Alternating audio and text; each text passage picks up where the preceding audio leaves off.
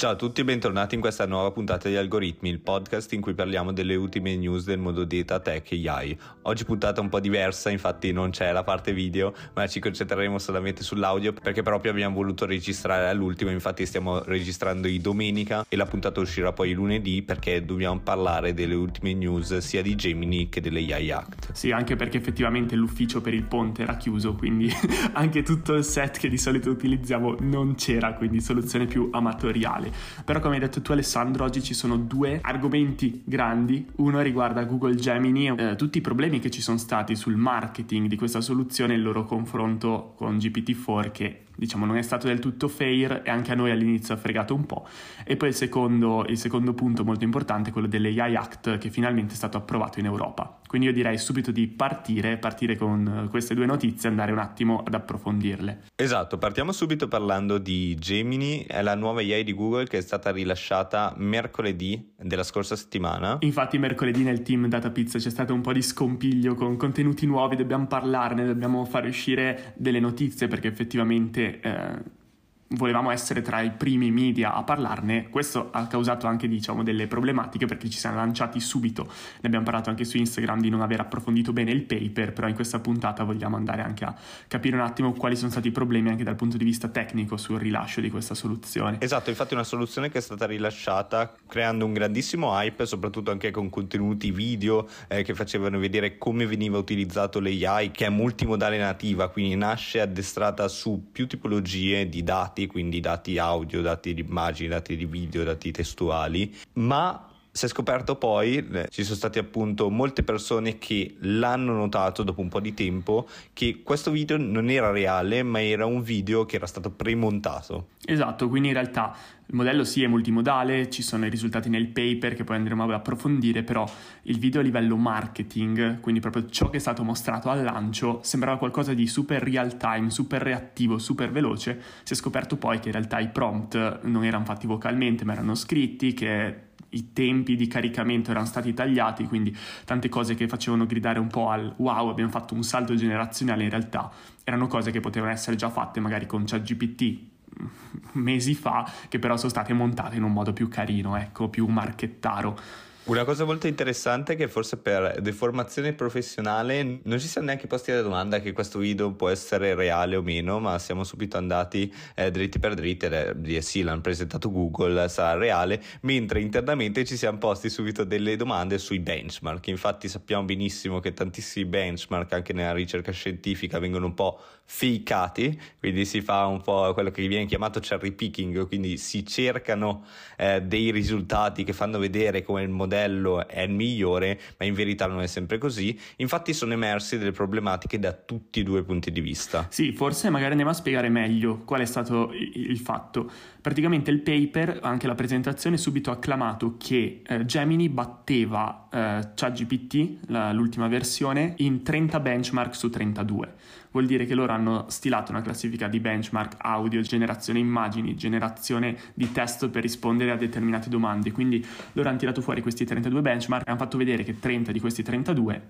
praticamente GPT veniva distrutto. Ecco, ovviamente essendo un paper fabbricato da Google c'è stata una scelta di questi benchmark che volevano dimostrare quanto il loro modello fosse potente. Facciamo però un esempio di cosa ha fatto storcere il naso leggendo il paper. Se andiamo a vedere la prima tabella che confronta un benchmark benchmark molto famoso nel mondo degli LLM è quello del MMLU. Non spaventatevi, adesso vi spiego cos'è. Si tratta praticamente di una serie di domande a scelta multipla su 57 materie professionali e accademiche, quindi si va a vedere quanto un modello nelle risposte è preciso, andando proprio a fare il benchmarking su risposta multipla all'interno di dei test quindi diciamo rende confrontabili dei modelli di linguaggio che per natura possono dare risposte mm, non deterministiche, quindi ogni risposta è diversa, però quando tu vai a relegare la risposta a una serie di domande preimpostate o risposte preimpostate è facile fare dei confronti. Quello che è successo è che è stato usato per far vincere il modello più potente Gemini Ultra contro GPT-4 la tecnica della chain of thoughts. Magari Ale spiega un attimino in due parole di cosa si tratta. Si tratta praticamente di una metodologia di prompting che va a innescare un ragionamento all'interno del language model. Quindi si va direttamente nel prompt a simulare come il language model deve pensare con alcuni esempi. Questo serve tantissimo per i calcoli anche matematici per migliorare le performance proprio del language model e si va quindi a suddividere anche come deve avvenire il pensiero con alcuni esempi e questo aumenta di tantissimo poi le probabilità che la risposta sia giusta. Sì, quindi una sorta di fine tuning all'interno della chat, nel senso si va a parlare col modello, a prepararlo, una serie di domande e risposte risposte su quella che poi sarà diciamo il test che dovrà fare. Quindi praticamente il problema è stato che se vediamo proprio le tabelle del paper, quando si tratta di confrontare GPT-4 con Gemini Ultra,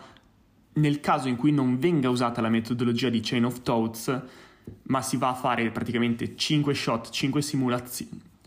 ma quindi si va a fare quelli che sono chiamati 5 shot, quindi si dà 5 esempi e 2 modelli, vince GPT-4 con l'86.4% contro l'83% di Gemini Ultra. Esatto, e sottolineiamo anche che il 5 shot learning è qualcosa di molto più semplice anche a livello computazionale rispetto a fare 32 chain of thought parallele. Esatto, mentre ciò che è stato evidenziato in blu in grassetto dove vince Gemini Ultra è quando si va a fare 32 chain of thoughts e si va a selezionare il risultato migliore tra queste 32.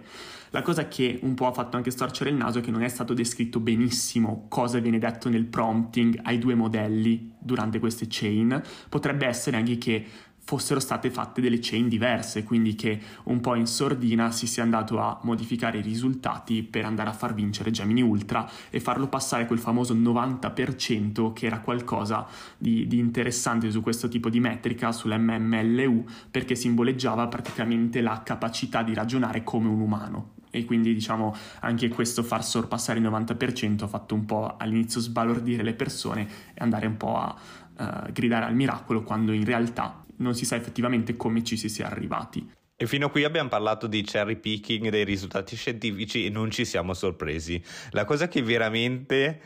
ci ha sorpreso è stato il video. Infatti il video a me eh, personalmente ha fatto addescare eh, subito, appena l'ho visto ho detto wow, devastante questa cosa, dobbiamo raccontarla, dobbiamo portarla avanti, mentre poi in verità si è scoperto che era solamente un video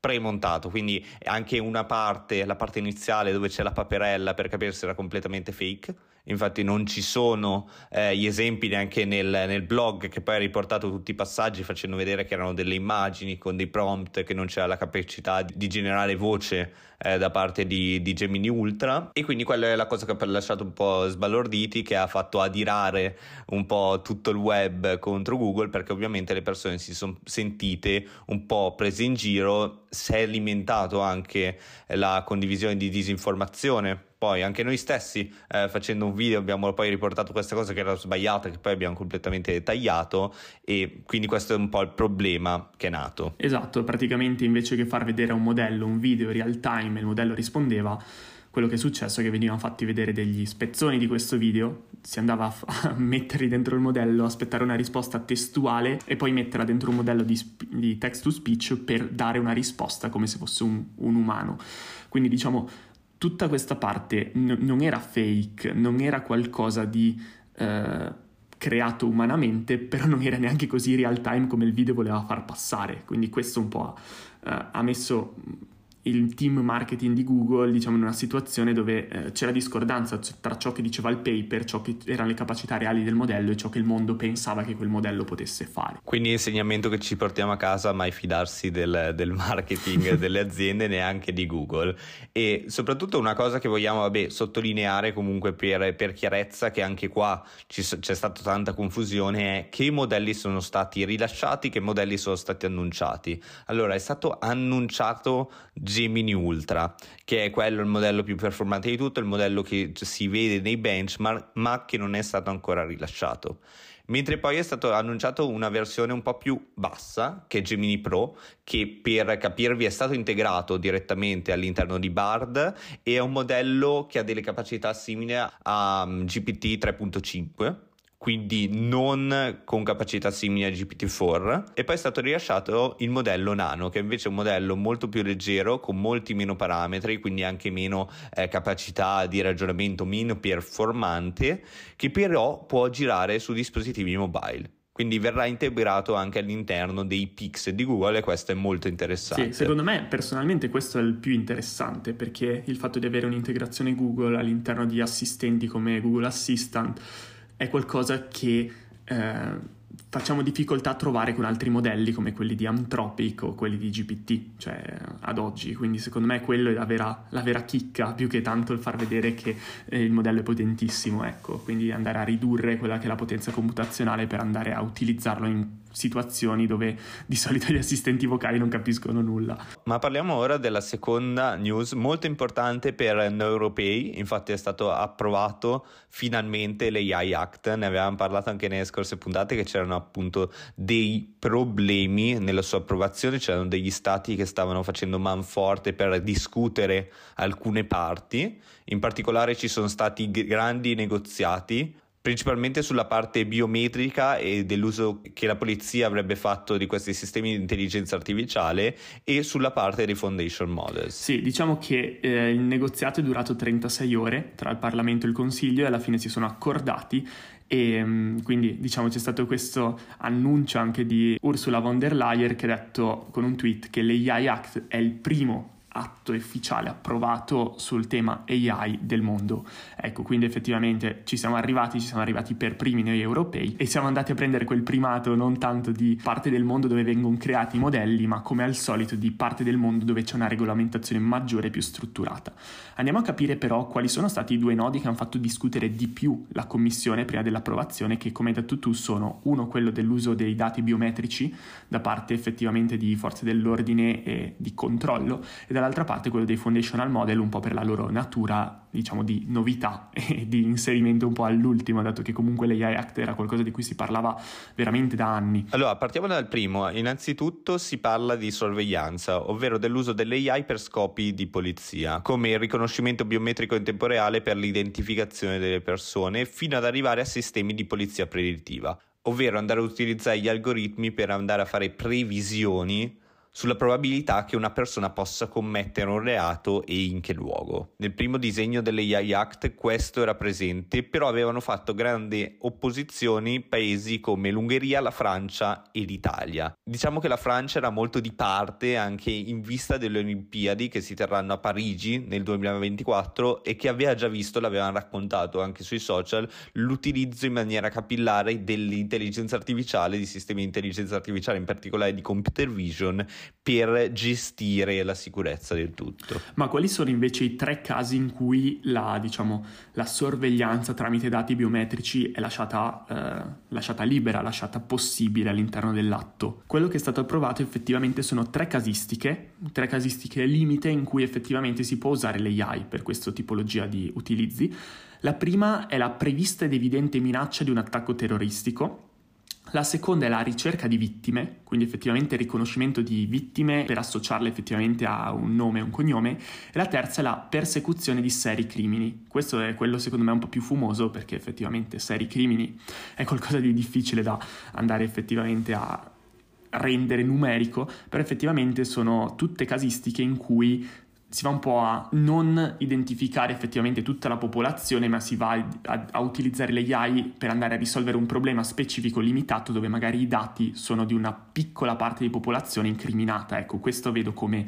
eh, tipologia di utilizzo eh, lasciato legale, a differenza magari della Cina dove c'è lo scoring sociale di tutte le persone dalla prima all'ultima, ecco. Quindi secondo me l'Europa si è concentrata più sull'utilizzare le AI nel momento in cui effettivamente si vuole risolvere un problema grave rispetto che utilizzarla per scopi più generalisti, come anche da cultura magari europea dove effettivamente il fatto di andare a mappare eh, la probabilità che una persona commetta un crimine a priori è qualcosa di non del tutto in linea con i valori dei paesi dell'Unione Europea. Ma invece parliamo anche della novità dell'inserimento all'ultimo dei foundational model. Magari due parole spendiamole anche su questo. Allora, cosa è successo e cosa è stato approvato e cosa è stato lasciato fuori una regolamentazione stretta da parte dell'AI Act, proprio dei foundational models, quindi GPT, quindi il nuovo Gemini che è stato appunto rilasciato da Google e cosa succede e perché questa legge è molto favorevole a sistemi open source come l'europeo Minstral. Vengono appunto distinti da una parte le cosiddette AI che possono avere un alto impatto, si parla di modelli grossi,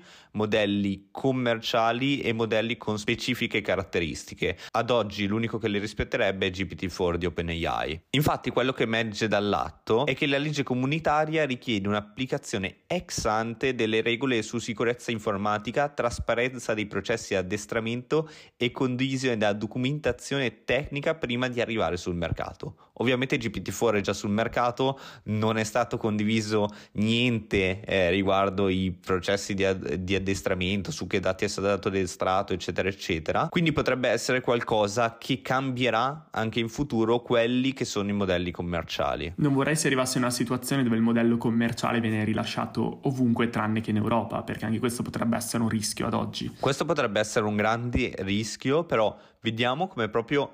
mettono l'enfasi questo AI Act sui modelli commerciali. Infatti dal lato traspare come questi modelli sono quelli che possono portare i maggiori rischi. Una cosa molto importante da sottolineare è come l'AI Act scatta solamente quando i modelli vengono commercializzati, quindi quando c'è un profitto, quindi non scatta per tutta la fascia di modelli che sono open source. Sì, anche la parte di eccezione per le piccole e medie imprese si potranno creare un, una sorta di ambienti di test controllati esenti dalle regole chiamati regulatory sandbox per favorire l'innovazione, quindi effettivamente ci sarà anche tutta una parte di ricerca e sviluppo che non viene toccata ma eh, si va a regolamentare tutti quei modelli che vengono concessi un po' as a service, pagando il servizio, ecco, quindi eh, non spaventiamoci se vogliamo fare gli esperimenti, le cose a livello accademico, a livello di ricerca e sviluppo, eh, questo, questi non verranno toccati per nulla. Bene, per questa puntata era tutto, abbiamo approfondito diverse tematiche anche molto controverse, sia Gemini che l'AI Act che hanno avuto un po' di spinte da, da direzioni diverse. La puntata esce lunedì, speriamo che non ci siano cambiamenti nel mentre e noi ci sentiamo la prossima settimana.